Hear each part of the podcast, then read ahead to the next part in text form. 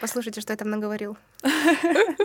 Когда будете открывать, тут такая крышка для богатых, она не упадает, поэтому О аккуратно. май гад.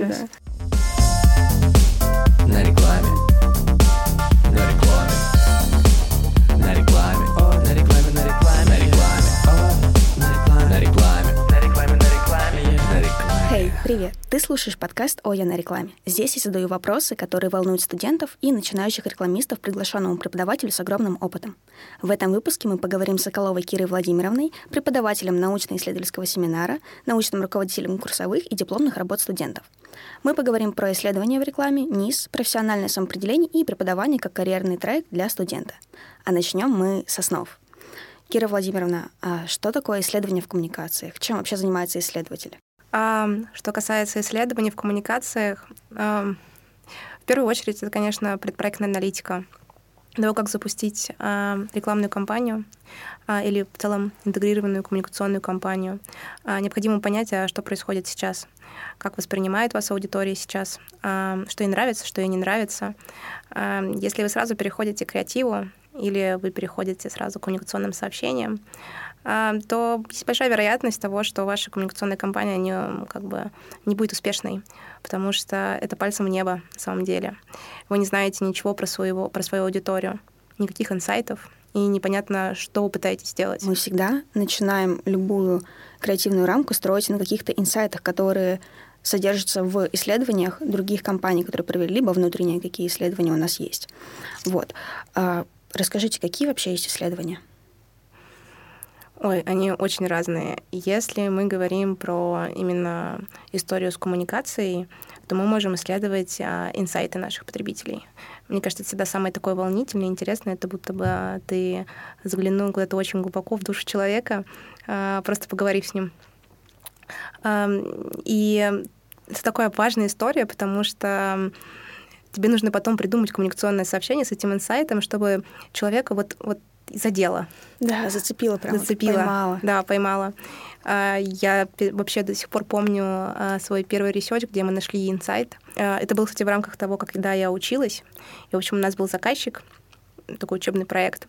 И он хотел понять, а как же зацепить а, аудиторию такого среднего возраста, у которого, у которой уже вроде такие родители старшего поколения, они уже немножко пожилые, им сложно следить за всеми вещами в доме. И вот нужно было как-то найти к ним подход, чтобы они купили этот умный дом. И когда мы начали проводить интервью, выяснилось, что это люди, которые очень волнуются за своих родителей, которые забывают уже выключать газ, которые забывают выключать свет, а, там, не знаю, а, утюг и прочие бытовые штуки. И удивительным образом, да, когда мы начали тестировать наши коммуникационные сообщения на эту аудиторию, они сработали, они говорят, да, да, вот, вот, вот я бы, Вау. я бы купил. И еще у нас была целевая аудитория, тоже интересная. Такие люди, у которых нет пожилых родителей, еще они там в здравии а, и не забывают выключать газ. Но а, при этом они сами очень тревожные. И они очень волнуются, когда выходят из дома и думают, боже, а выключила ли я газ? Я тоже так делаю. Я подумала, что меня, наверное, тоже зацепило.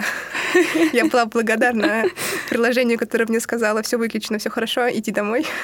Вообще на это работу. здорово. На самом деле, мне кажется, это очень удобно и упрощает жизнь. Тут а, две вещи, а, на мой взгляд. Первое это действительно потребность. Мы закрываем потребность. А Потребность в том, что все проверено, все в порядке и так далее. Но инсайт это еще и про эмоциона- эмоциональную сферу. Мы немножко пытаемся проникнуть глубже, чем просто потребность. Мы говорим, слушай, я знаю, что тебя волнует, я знаю, что ты переживаешь, а, я знаю, что тебе страшно, и я для тебя вот этот страх переборю. Я помогу тебе его преодолеть, а тебе не нужно больше будет бояться. И это гораздо круче звучит, чем мы за вас проверим а, ваш утюг. Да, да. Но, кстати, э, по-разному влияет, потому что же есть продуктовые инсайты, есть э, эмоциональные инсайты. Условно, продуктовые инсайты, они для- такие для B2B-шных компаний, когда Мгм. просто обычно делают графические ролики, и там особо вот как раз-таки не нужны эти эмоции, а нужно просто RTB продукта. А вот как раз-таки эмоциональные и все вот эти компании, которые мы с вами видим, вот они так цепляют порой, что ты такой, вау, я хочу, просто потому что вот, ну, это очень классно и красиво. И меня это ну, как-то внутренне задело. И ты такой смотришь с горящими глазами. Это все в результате исследования. Не было бы исследования, не было такого сообщения, которое бы так сильно зацепило задело, а, и которое бы сказало, о боже, я хочу это купить. Да, да, все начинается именно с этого. А расскажите, какие вообще сейчас есть э, тренды в социальных исследованиях? Потому что любая сфера, она развивается. Я бы говорила, наверное, уже это один из трендов про исследования вообще, потому что исследования становятся междисциплинарными, стирается эта граница между, естественно, научным знанием, таким точным знанием и социальными науками. Они больше не встают в некоторое такое противостояние. Мы вот точные, все измеримо, все воспроизводимо, социальные зато мы замеряем важные штуки, мы тут обществом занимаемся. Они, наоборот, сближаются, и это здорово, а, с одной стороны. С другой стороны, это вызывает некоторые трудности. Вот ваш предыдущий гость, а, Татьяна Дмитриевна, она как раз-таки а, недавно, мы с ней участвовали в одном проекте Research Camp, и говорили с ребятами о том, как важна вот эта предпроектная аналитика, как важно исследование для того, чтобы построить коммуникационную кампанию. И там я была куратором и работала в очень междисциплинарной команде. У меня был только один студент а, с образовательной программы рекламы связи с общественностью. Ого, с какого курса? А, сейчас скажу, со второго. Мне кажется, со второго это был, да. Вау, классно. А, мне повезло быть куратором на этом проекте, и мы с ребятами абсолютно а, с разных образовательных программ работали над одной коммуникационной стратегией и делали небольшой даже research и заявку на более глубокий research в дальнейшем. И вот у меня в команде была девочка-логопед, так. А девушка с врачебного дела, Ого. А, девушка с мировой экономики, потом а, был молодой человек журналистики, а, с бизнес-аналитики кто-то был. Ну, в общем, была очень-очень междисциплинарная команда. И, с одной стороны, это круто, потому что ты смотришь на феномен с разных позиций, и для ребят это важно, в первую очередь, потому что они встречаются с таким явно другим, другим с большой буквы. А когда ты работаешь и учишься в одной парадигме, в какой-то момент глаз замыливается, очень сложно смотреть на вещи с разных точек зрения. И вот ты в своей коробочке вот так сидишь, и очень да. сложно посмотреть, вот а как бы на это посмотрел математик или врач. И междисциплинарные команды э, помогают это сделать. И когда ты смотришь на это другое, чуть лучше понимаешь себя и свое мировоззрение, с чем ты согласен, с чем ты не согласен. И это помогает проект сделать более, более полным, более разносторонним и на самом деле более глубоким и качественным. Угу. Это вот одна такая тенденция, междисциплинарность. Знаете, я бы тут еще добавила скорее такой человеческий момент, то, что вообще классно общаться с людьми, у которых э, разный взгляд на мир. Условно, вы вообще из разных сфер. Это помогает тебе, как э, рекламисту, смотреть на вещи, на людей, на инсайты с разных точек зрения, и ты всю жизнь стараешься понять людей. Это именно такое общение дает тебе больше шансов. На самом деле, а, не только рекламисты пытаются понять других людей чуть лучше, каждый человек пытается понять, а что же в голове там у другого. Поэтому а, в целом встреча с другим, как я говорю, а, очень полезна для, для каждого, потому что без другого не существует нас. Мы определяем, кто мы есть, и что для нас важно, что для нас не важно, как раз-таки отталкиваясь в некоторой степени от того другого с большой буквы. Угу. Если вы хотите понять себя, то встретитесь с другим. О, какой классный инсайт, скажем так. Вернемся немножко к исследованиям. Вообще, и такой специальности, как исследователь. Какие hard skill ы нужны, чтобы стать классным чуваком в этом деле? На самом деле, этот ваш вопрос возвращает нас к предыдущему, про тенденции. Я бы еще поговорила про то, что есть некоторое сближение количественных и качественных методов mm. сбора данных. Потому что раньше больше наблюдалось, знаете, такой войны. Мы да. там можем посчитать, у нас более точно о качественной говорили, но а вот что с воспроизводимостью, все равно не воспроизведете из-за разных контекстов и прочих штук. А сейчас, мне кажется, все больше специалистов приходит а, к, на мой взгляд, очень правильному решению. Они говорят, а, они дополняют друг друга. И вот, а, собственно говоря, о НИСе, в этом году у нас у четвертого курса было да. два блока про смешанный подход к дизайну исследований. Именно поэтому мы стараемся рассказать студентам, как а, методы сбора данных из различных групп дополняют друг друга и позволяют исследовать глубже а, и более достоверно. Ну, смешанное дизайн исследования позволит вам с разных сторон а, описать феномен, который вы изучаете. Потому что если качественный метод исследования позволит вам выявить, например, мотивацию ваших потребителей, а, то количественный позволит сказать, насколько эта мотивация распространена. Мне не очень нравится деление на хард и софт скиллы, но если бы меня спросили, вот, что должно быть в человеке, какие склонности, чтобы он был исследователем, то мне кажется, это аналитический склад ума, Так. в целом попытка в некоторой степени классифицировать явление, определить его, концептуализировать. А, И, на мой взгляд, самая важная черта — это страстное желание узнать, что же там в голове другого человека и как он пришел к тем выводам, к которым он пришел. Кайф, кайф. Это как стремление к истине, познать вот эту ту самую истину.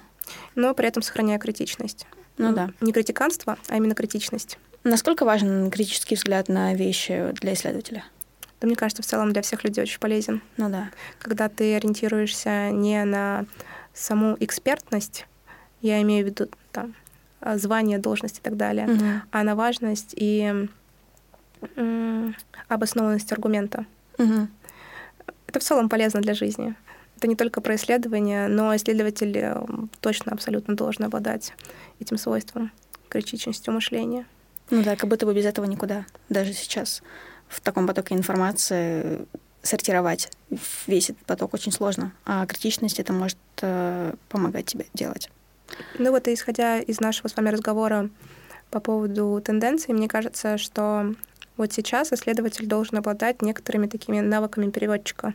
Так. Он должен переводить а, с языка бизнеса на язык креативщиков, пытаться соединить всех этих специалистов между собой.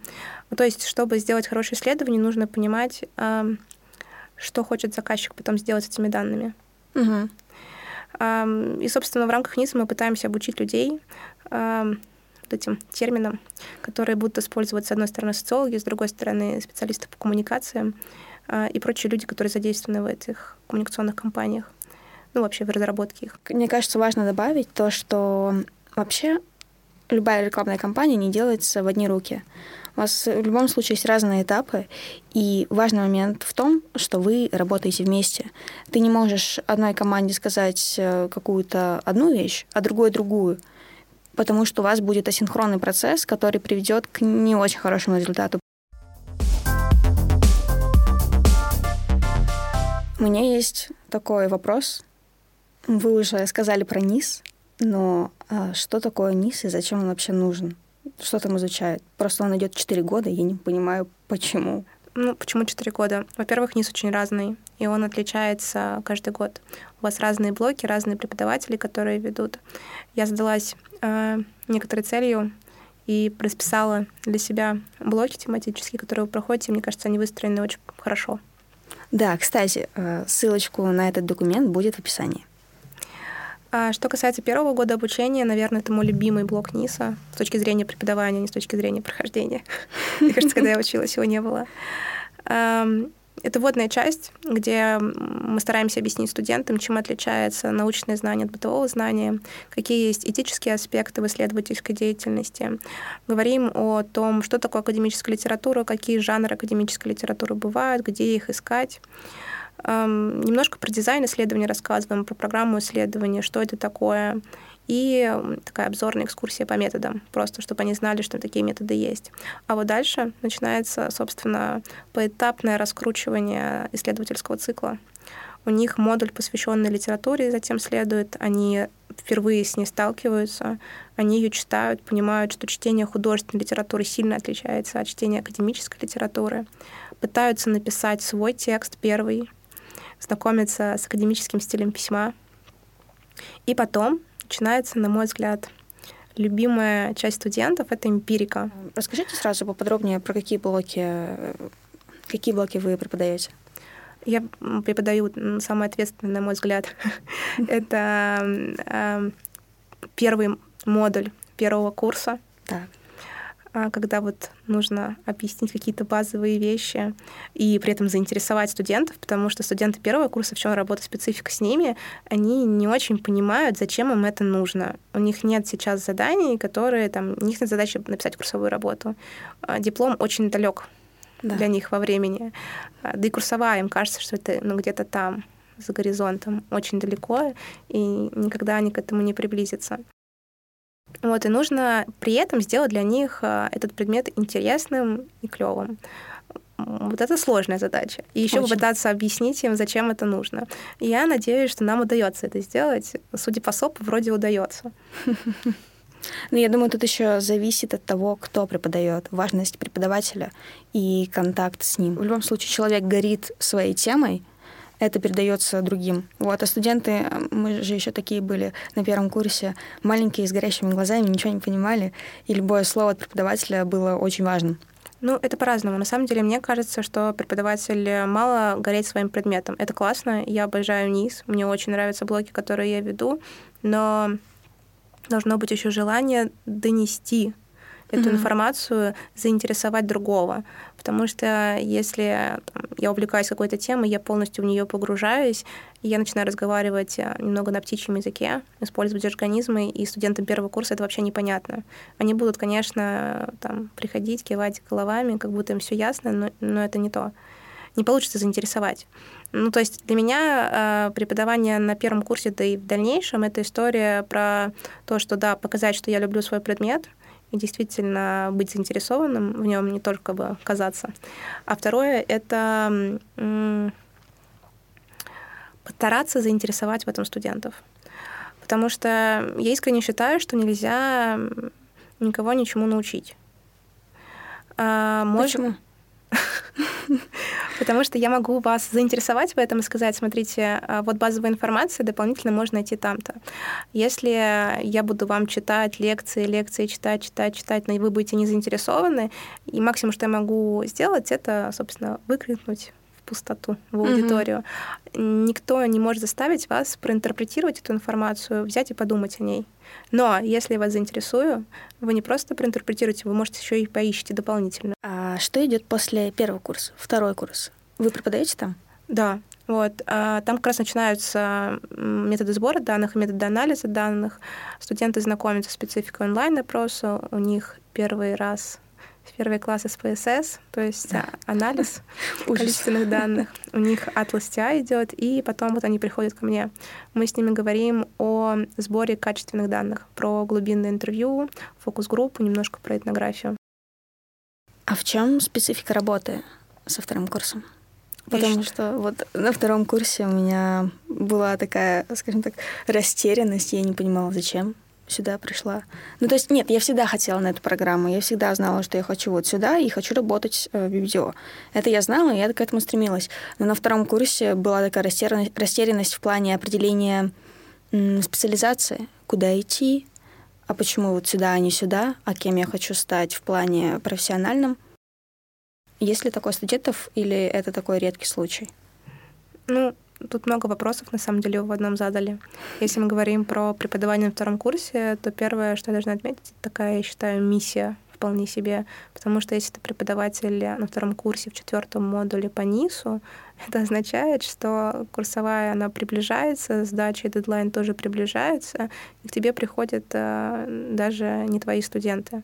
Они приходят после пар, они просят проконсультировать их, и они вот как раз-таки тут осознают, я так часто слышу фразу «Боже, вот про первый курс, вот мы не понимали, зачем низ, а сейчас-то оно понятно». Ну, кстати, с годами становится все меньше, это значит, что мы движемся в правильном направлении и корректно перекраиваем программу. Кстати, хочу, чтобы студенты знали, что мы читаем СОПы. А, Каждый раз я анализирую его и стараюсь а, вместе с другими преподавателями перестроить курс, а, учитывая комментарии студентов.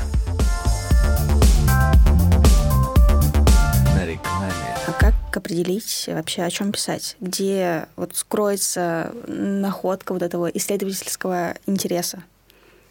Хороший вопрос. А, Он связан с тем, почему так вообще грустно и печально студентам на втором курсе. Во-первых, во втором курсе происходит некоторый кризис самоопределения. Это второй э, кризис э, профессиональной идентичности. Сначала вот буквально недавно студенты пытались в 11-10 классе определиться, куда же им идти, что им делать. До этого они впервые стали задумываться где-то в 17-18 лет о том, а кто я, чем я отличаюсь от других, какие у меня ценности и прочие штуки. И тут уже как бы хоп, надо выбирать и, так сказать, дело жизни. А на втором курсе вроде как выбрал, все хорошо, поступил. На втором курсе возникает ощущение, так, выбрал я одно, имел представление об этом такое. На деле я уже прошел какую-нибудь стажировку, там вообще про другое. А думал, что меня будут учить одному, меня учат третьему, и непонятно, как состыкуется там, тому, чему, что меня учат, да, чему меня учат, и что я делаю там на какой-нибудь стажировке. Особенно на первых курсах, где много таких дисциплин. Э, общих. Общих, да, социологии, психологии и так mm-hmm. далее. И у студентов возникает много противоречий внутри себя. Это называется кризисом второго курса когда а туда ли я пошел, а нужно ли мне это высшее образование, а я вот хотел по-другому, представлял себе высшее образование и прочие штуки. И тут много вообще-то чего про дискурс. Нужно поговорить по поводу высшего образования в России, об его инструментализации, об девальвации, ну, прочих таких штуках. Но студенту от этого, конечно, легче не становится. Mm-hmm. А, и вот ему нужно определиться, а, что делать со своей жизнью, и б, как сдать эту курсовую работу, если я решу остаться. И тут предстоит еще один вопрос, а что за исследовательские интересы, что с ними делать и откуда они берутся. Я люблю говорить э, когда работаю с лицеистами, которые кричат, у нас нет еще исследовательских интересов, мы слишком маленькие, мы не делали исследования. Я говорю, исследовательские интересы есть у всех, вы просто о них не знаете. Вот. Я уверена, что исследовательские интересы есть у всех, потому что ну, очень-очень редко я встречаю людей, которые не задают вопрос, почему. А почему так? А вот, вот почему происходит так, а не иначе? Как человек пришел к этому выводу, к тому выводу? Что мы делаем с лицеистами? Мы прям на паре заходим в контакт, в Инстаграм и начинаем выписывать тематические паблики. И оказывается, что а, какого-нибудь а, мальчика интересует а, специфика позиционирования отечественного автопрома а девушку интересует, как в массовой культуре, не знаю, например, корейской, репрезентуется их культура. А кого-нибудь, а, не знаю, вот у меня девушка, мы выяснили таким образом, в этом году пишет мне курсовую работу, что она выбрала, потому что хотела писать со мной, и mm-hmm. я говорю, мы можем изменить тему. Как вам, куда бы вам хотелось, чтобы вы хотели изучать? Она говорит, я хочу изучать вселенную Ведьмак. Вот Ведьмака я люблю. Ого. И вот мы с ней придумывали, да, изучаем, а, как измерить и как сравнить вовлеченность а, а, фаната игры и человека, который, не знаю, смотрит сериал. Где увлеченность больше, какой медиаплатформы. Вот. Так что, я вас уверяю, исследовательские интересы есть у каждого, главное их найти. Точнее, осознать. Да, да. мне кажется, здесь еще важно сказать, вообще, зачем нужен низ. Как раз-таки за этим и нужен. У тебя в голове рождается какой-то вопрос, почему? А низ помогает наложить это на реальные инструменты и концепцию, по которой можно это репрезентативно измерить. Вот, например, ради этого низ точно нужен. Ну, не всегда измерить. Ну да. Об ну, этом ты узнаешь как раз-таки на низ. Он этому и учит. Да. А как разрешается кризис вот этого второго курса? Хороший вопрос. Что касается кризиса второго курса, тут есть э, э, важный момент того, что осознание, что с тобой происходит, э, касается экзистенциального вопроса. Поэтому тебе так тяжело. Угу. И это на самом деле хорошо, что ты задаешь себе вопрос, а зачем я здесь, почему я делаю это и не делаю то, что для меня важно. И выход а, из этого следующий. Нужно наделить деятельность, а, которую ты вынужден делать или которая тебе не нравится, новым смыслом. У меня вот бывают такие терапевтические беседы с а, вторым курсом, который пишут у меня, ну, которым я являюсь научным руководителем. Они спрашивают, я не хочу делать исследования, не понимаю, зачем это, для меня это как бы вот оно лишнее. Вот этой связки между исследованием и по дальнейшим креативам не выстраиваются у студентов. И я стараюсь а, тогда студенту а, объяснить, что он может написать курсовую работу о том, с чем будет связана дальнейшая его деятельность. Ну, там молодой человек в прошлом году он очень хотел а, заниматься в будущем кино. Я говорю, так давайте напишем курсовую работу про кино. Говорит, а что так можно? А, да, студенты. Ну, Можно писать курсовую работу про то, что вам интересно. Да, да, потому что ты же тратишь на это целый год жизни, ну, ну почти год. И очень стрёмно делать то, что тебе не нравится. Но знаешь, вообще можно поменять по ходу. по крайней мере, вышка это позволяет до марта, что ли, поменять свою тему и найти то, чем ты горишь. И как вы правильно сказали, наделить это смыслом. Потому что часто кажется, что жизнь вообще непонятно, что с ней делать. Чувствуется вот эта вот первая ответственность за свою жизнь. А когда ты понимаешь, ага, так, окей, я иду сюда, а зачем? Угу. Что я получу? Это может быть эгоистичный вопрос, но на самом деле правильный, потому что в любом случае профит получаешь только ты, и ты осознаешь тот опыт. И то же самое с предметами. Например, вы не понимаете, зачем низ, а, и все мои предыдущие реплики кажутся ну, несозвучны вам вы можете наделить его смыслом. Кто-то скажет, окей, я развиваю так свое аналитическое мышление, кто-то скажет, окей, я знаю, что в мире такое существует, и я знаю, что для этого мне точно понадобится субподрядчик, и я должен выбрать лучшего субподрядчика. Для того, чтобы его выбрать, вам вот придется понимать, а какими навыками он должен обладать. Вы должны будете задать ему пару вопросов, чтобы понять его уровень. Так что все зависит от того, какой смысл мы вложим в деятельность. Будь то, когда я прихожу на лекцию, будь то, когда я пишу курсовую работу, будь то, когда я делаю свой проект. И ваш проект у меня, кстати, в этом году второй курс, некоторые студенты делают а, исследования для компаний, в которой они работают. Ого, это круто на самом деле. Ну вот, кстати, про вот такое наделение смыслами я делала именно так, и это меня так спасало вообще учиться и как-то подниматься в рейтинге все выше и выше. Я просто понимала, условно, вот такой-то предмет, который мне совсем не нужен, условно, так, статистика, зачем она мне нужна? Ага, она нужна мне для того, чтобы э, вообще разбираться немножко в этом, понимать, как в дальнейшем анализировать э, статистические данные и так далее. Я наделяла это смыслом и шла только ради этого хотя бы для того, чтобы понимать, а что можно сделать, а что нельзя сделать, что позволяет этот инструмент, а что не позволяет. Да, например, так. Почему вообще рекламисту полезно быть еще и исследователем? У меня есть а, на самом деле три уровня ответа на вопрос, зачем студенту низ и зачем студенту рисо низ. Начну, наверное, с наименее значимого, как мне кажется для того, чтобы написать курсовую работу и ВКР. Практически ну, такой, да. Да, практически очень прикладной. А, почему нет? Очень здорово. Надо бы получить вообще высшее образование, даже если ты великий креативщик и, не знаю, уже получил очень много канских львов. А второй, более значимый, как мне кажется, для того, чтобы развить то самое критическое мышление, аналитический склад ума. Э, НИС позволяет это сделать. Э, почти все блоки НИСа связаны с тем, что приходится заставлять себя классифицировать, э, отказываться от вот своей такой призмы субъективной оценочных суждений и рассуждать, рассуждать, исходя из фактов. И, наверное, последний, самый важный, как мне кажется, это для того, чтобы научиться мыслить а, шире какой-то конкретной проблемы. Ну, например, на работе тебе говорят, сделай, пожалуйста, таргетинг. А, вот у нас есть таргетинг, не знаю, в Инстаграме, я хочу, чтобы ты сделал ВКонтакте. И недостаточно просто знать, на какие кнопочки жать. Угу. Хорошего специалиста от плохого будет отличать то, что хороший специалист понимает контекст. Исследования позволяют вам э, задавать правильные вопросы, чтобы понять контекст. Угу. Ну и плюс понять то, что аудитория Инстаграма и ВКонтакте абсолютно разная. Это тоже контекст. Да, да. В частности, это. Ну и более широко посмотреть, если вы помните недавно, как у нас курсировали а, да все блогеры, не блогеры в Телеграм.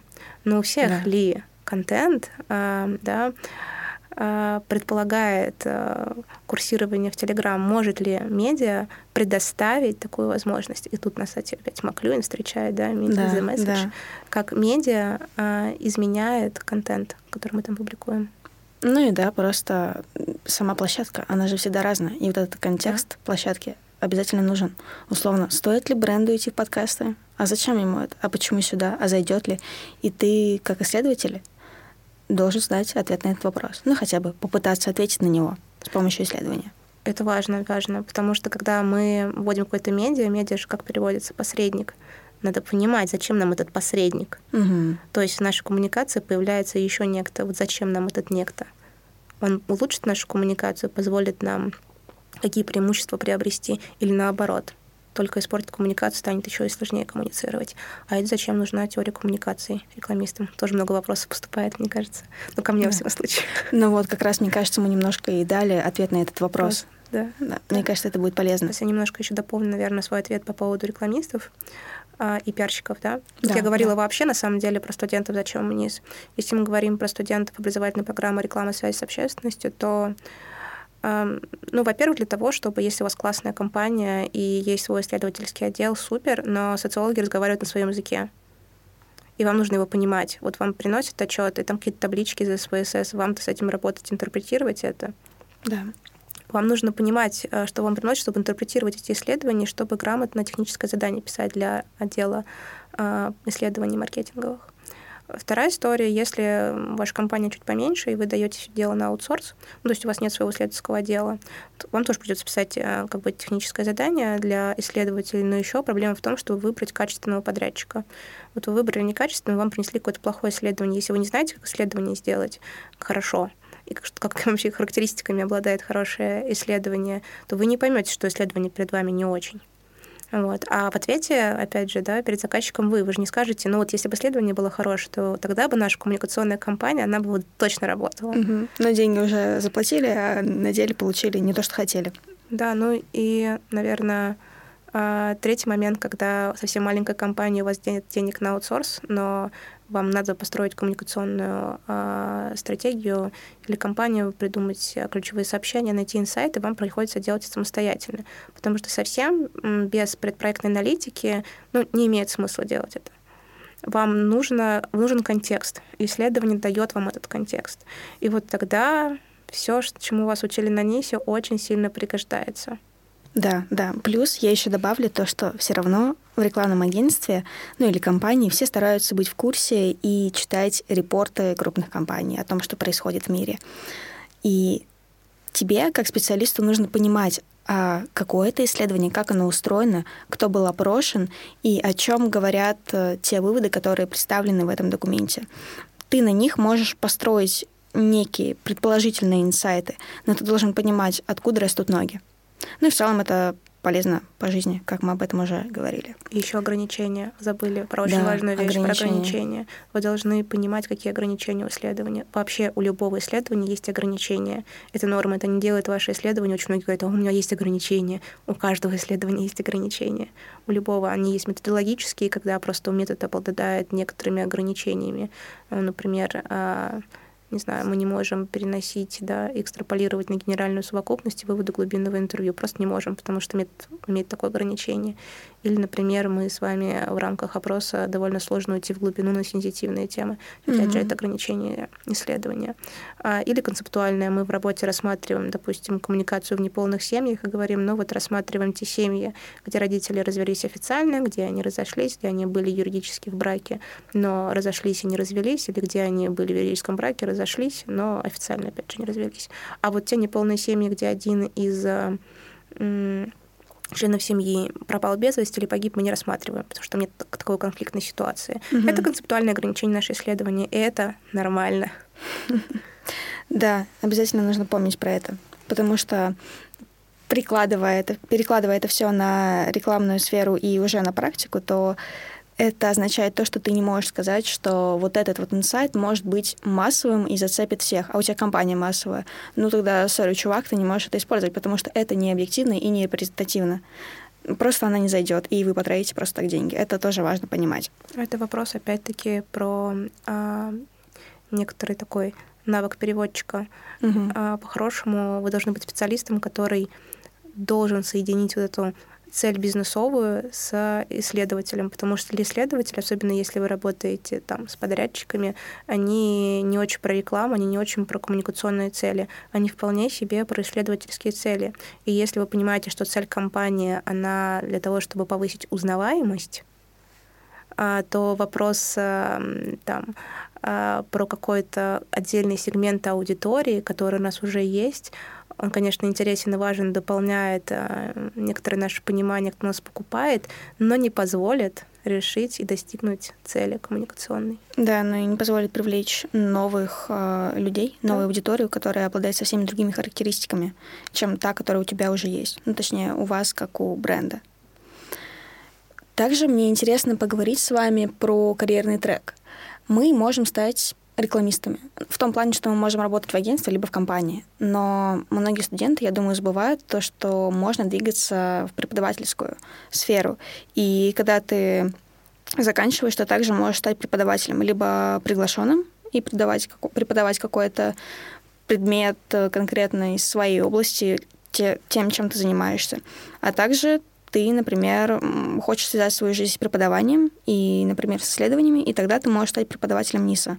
Как в целом это работает и реально ли это? Да, вполне себе реально. А, ну, говоря про мой карьерный путь, когда я была студенткой, мне реально было очень интересно делать исследования, я очень делать все это дело любила, участвовала в конференциях, и часто ко мне ну, не часто, но несколько раз, а, порядка трех-четырех на конференциях ко мне подходили, говорили, вот у нас в лаборатории есть место, не хотите ли вы постажироваться, а, и предлагали конкретный исследовательский проект. В результате моя первая работа как исследователя была тоже связана с тем, что я, кстати, выполняла какой-то учебный проект исследовательский. Сказали, о, классно, очень берешь интервью, а не хотела бы ты поработать? Я говорю, да, конечно, хочу. Это, получается, курсовую, условно написали или какой-то проект? Даже не курсовая работа, был просто проект. проект. Да. И заметили. Вау, это да. классно. Ну, мне безумно нравилось просто брать глубинное интервью. Очень люблю. Это один из моих самых любимых методов исследований. Вот, и так я оказалась, собственно, в роли исследователя. Продолжала работать, а, пока совмещала это дело с учебой. И вот когда я закончила, продолжала работать исследователем, мне предложили, а не хочешь ли ты прочитать какой-то конкретный блок НИСа? Я такая, да, конечно, хочу. Ну, я считаю, что НИС один из лучших предметов, я очень его люблю. А, конечно, каждый нахваливает свой предмет, но я искренне любила его еще до того, как преподавала НИС. А вы сейчас где-то работаете, кроме преподавателя? Это первый год, когда я работаю только преподавателем. И иногда ага. беру различные проекты исследовательские. А расскажите об этом, ну, если можете. Давайте расскажу вам про то, где могут поучаствовать студенты 100%. Так. А, я невероятно завидую студентам, которые сейчас учатся в вышке, потому что у них есть возможность поучаствовать в экспедициях. Ого. Да. Я не знала. Вот поскольку я, когда училась, такой возможности не было, теперь я организую их. Вау. Да, и мы со студентами э, несколько, наверное, год назад или уже по два прошло, так сложно с этими пандемийными годами, угу. ездили в Калининград и изучали э, образовательные траектории студентов. Там очень интересная такая обстановка. Получается, что с одной стороны до Европы это не так далеко, с другой да. стороны большая Россия, а как они говорят, цитат. А, а с третьей стороны очень хорошая экология и месторасположение самого Калининграда тоже очень нравится многим. И вот мы изучали как свою карьерную траекторию строят студенты, которые находятся в Калининграде куда они уезжают, почему, или почему они решают, что надо остаться. А как вот попасть в такую экспедицию? Um, в Вышке есть портал замечательный, называется «Ярмарка проектов», угу. и там есть разные фильтры. И вы можете отметить экспедиции. И вот там будут все экспедиции. Экспедиции — это замечательная история, потому что позволяет студентам все, что вы проходите в рамках НИСа, вот прям на практике вы выезжаете на неделю, на 10 дней и занимаетесь полем. Вау. Это очень классный опыт.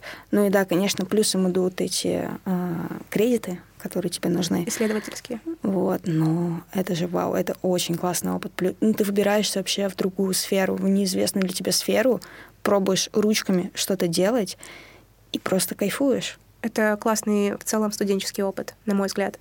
Wow. Потому что ты выезжаешь куда-то а, с преподавателем, с другими студентами, которые заинтересованы в одной теме, и полностью погружаешься в конкретную тему и в конкретную деятельность на несколько дней. И вы все, собственно, а, в, в одном информационном поле. Да. Это а, вот почти а, как Research Camp. А что потом? Вот вы съездили в экспедицию, а потом во что это превращается? А, либо это превращается... Вот некоторые мои студенты, которые ездили в экспедиции, они написали по этому диплому курсовые работы. А, кто-то были студенты магистратуры, участвовали в конференциях, а еще кто-то может написать статью. Вау, здорово, здорово. Это классная возможность для студентов вообще? Ну, с точки зрения опыта. Да, и с точки зрения в целом ярмарка проектов, а, она позволяет поучаствовать в огромном количестве проектов, в частности, исследовательских. Я вот часто размещаю всякие исследовательские проекты на ярмарке. Мне нравится работать со студентами. Мне в целом нравится, я поняла, вот почему я в этом году только педагог. А почему люди тут педагоги, да? Мне кажется, в какой-то момент э, возникает потребность передавать опыт. Угу. И вот эта потребность ее очень хочется закрыть, и преподавание — это классный способ. Ну да, Плюс ты сам развиваешься как специалист в этой области, а не просто читаешь какие-то вебинары. Мне кажется, это очень интересный даже опыт для человека. Э, Я обожаю преподавание еще за то, что я постоянно учусь. М. Учусь у своих студентов, я узнаю всякие новые слова интересные. Да, потому что рассказывают. молодое поколение. Да, очень интересно. И это приближает тебя к тому, чем интересуется вот это новое поколение. Оно немножко другое, отличается. У меня там, не знаю, интернет появился в девятом классе, компьютер в восьмом. А, Они вообще по-другому мыслят немножко. Да, них, да. э, Я понимаю, что какие-то шутки уже и мои, э, когда я апеллирую там, к каким-то советским фильмам, они уже не очень срабатывают. Я такая, Да, потому что не видели. Да. Ну, не, у меня такое тоже случается. На работе кто-то пошутил э, про какой-то фильм, отсылку, и всем смешно, а я такая, наверное, я не смотрела. Ну и, и это классно, потому что это уже тут э, обратная сторона. Молодые специалисты и в целом зумеры учатся у старших. Это даже так интересно узнавать, как мыслят вот люди, которые старше тебя, там, условно, даже на пять лет. ну, это встреча с другим, как раз, о котором мы Да. говорили. Вы слушаете подкаст «Ой, я на рекламе». Ну и напоследок, э, близ вопроса. Я задаю вопрос, а вы отвечаете не обязательно кратко. Когда идти работать? Это сложный вопрос. Мне кажется, это очень сильно зависит от ситуации у студента. Если студент ам, сам оплачивает свое обучение, то вполне вероятно, что он будет это совмещать с работой. Но я бы, если бы у меня была возможность, если бы я могла вернуться в прошлое, я бы не совмещала а, свое обучение в бакалавриате с работой, потому что бакалавриат — это одно из самых вообще классных а, периодов жизни, и здорово полностью погружаться в эту атмосферу. В атмосферу, когда твоя главная работа — это получать новые знания. Почему я вот перешла а, к преподаванию в большей степени? Потому что я очень завидую студентам, что ты приходишь на пару, а тебе знания вот просто на, блюде- на блюдечке с голубой каемочкой Мгм. приносят. И твое дело просто слушать а, преподавателя и удивляться, какие разные точки зрения бывают а, на мир, как можно по-разному смотреть на этот мир сквозь разные призмы. Вот поэтому, мне кажется, в бакалавриате классно, когда у тебя есть возможность полностью погрузиться в образовательный процесс и поучаствовать в разных практиках, например, в экспедициях еще. Это тоже некоторая работа исследовательская, да, окей, ты не получаешь за нее деньги, но ты бесплатно, с точки зрения вышка же обеспечивает перелет, а, проживание, какие-то суточные деньги, но ты полностью погружаешься в работу исследователя, чем не работа. Да, тоже классно. Ну и плюс, мне кажется, важно понять, когда ты готов работать. Э, И с такой внутренней точки зрения, и с денежной, и с учебной точки зрения. Если вот ты чувствуешь, что готов, иди, попробуй. Даже летом. Чувствуешь, что не справляешься, это нормально. Продолжай учиться, у тебя есть еще время, и в любом случае ты найдешь себя. Кстати, летом это хорошая а, идея, да. А, в студенческие годы это время, когда нужно пробовать. Да. Пробовать много и разного. А вот этот кризис, да, второго курса идентичности, вообще туда ли я пришел, что мне делать с этим, а если это не то, вот а, пока вы не попробуете, вы не узнаете, это Мгм. ваше или не ваше. Вот и бакалавриат и обучение это такое время, где можно пробовать, можно пробовать разное. Вам не обязательно решать прямо сейчас, будете ли вы заниматься этим всю жизнь или не будете.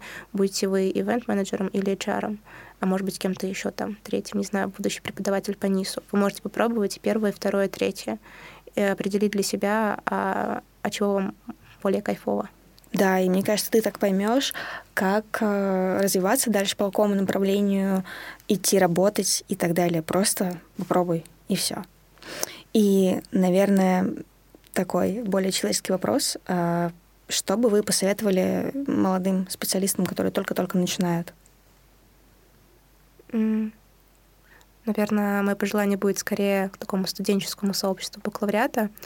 А, Первое, что оценки не определяют то, каким вы будете специалистом и то, какой вы студент. Многие студенты сейчас у меня на втором курсе, они так боятся начинать курсовую работу, потому что они говорят, ну я же хороший студент, а вдруг я напишу плохую работу. И поэтому они оттягивают до последнего, очень страшно. Вот а, по вашей работе никто не будет судить о вас. Я Да. имею в виду, как, как человеке. Это не определяет вас, и уж тем более не определяет то, каким вы будете там, хорошим или плохим специалистом. Бывают э, студенты последние в рейтинге, и при этом хоп, канские львы. Да, да. На самом деле просто оценка показывает э, только то, как ты подготовился. И все. Ну, то есть либо списал, не списал, либо выучил, не выучил, и все. Но она не показывает весь объем твоих знаний, она не показывает, какой ты человек на самом деле, что ты стоишь и так далее. Это просто оценка, которая зависит от разных ситуаций. Смотрите, оценка — это характеристика вашей работы, но не характеристика вас как человека. Это важный момент. Да, важное замечание. Правда. А, еще, наверное, что нет ничего важнее физического и ментального здоровья. Вот а, не будет его, все остальное не очень-то вас спасет и, и не имеет значения. И любой опыт важен. А, негативный опыт это тоже опыт, и в нем, как это ни странно, есть польза. А, и последнее, наверное, а, думайте о смысле, который вы вкладываете в свою деятельность обуч... э, в сфере обучения, будь то низ, будь то лекция предмета, который вам нравится, будь то лекция предмета, который вам не нравится, будь то написание курсовой работы или, например, создание какого-то проекта.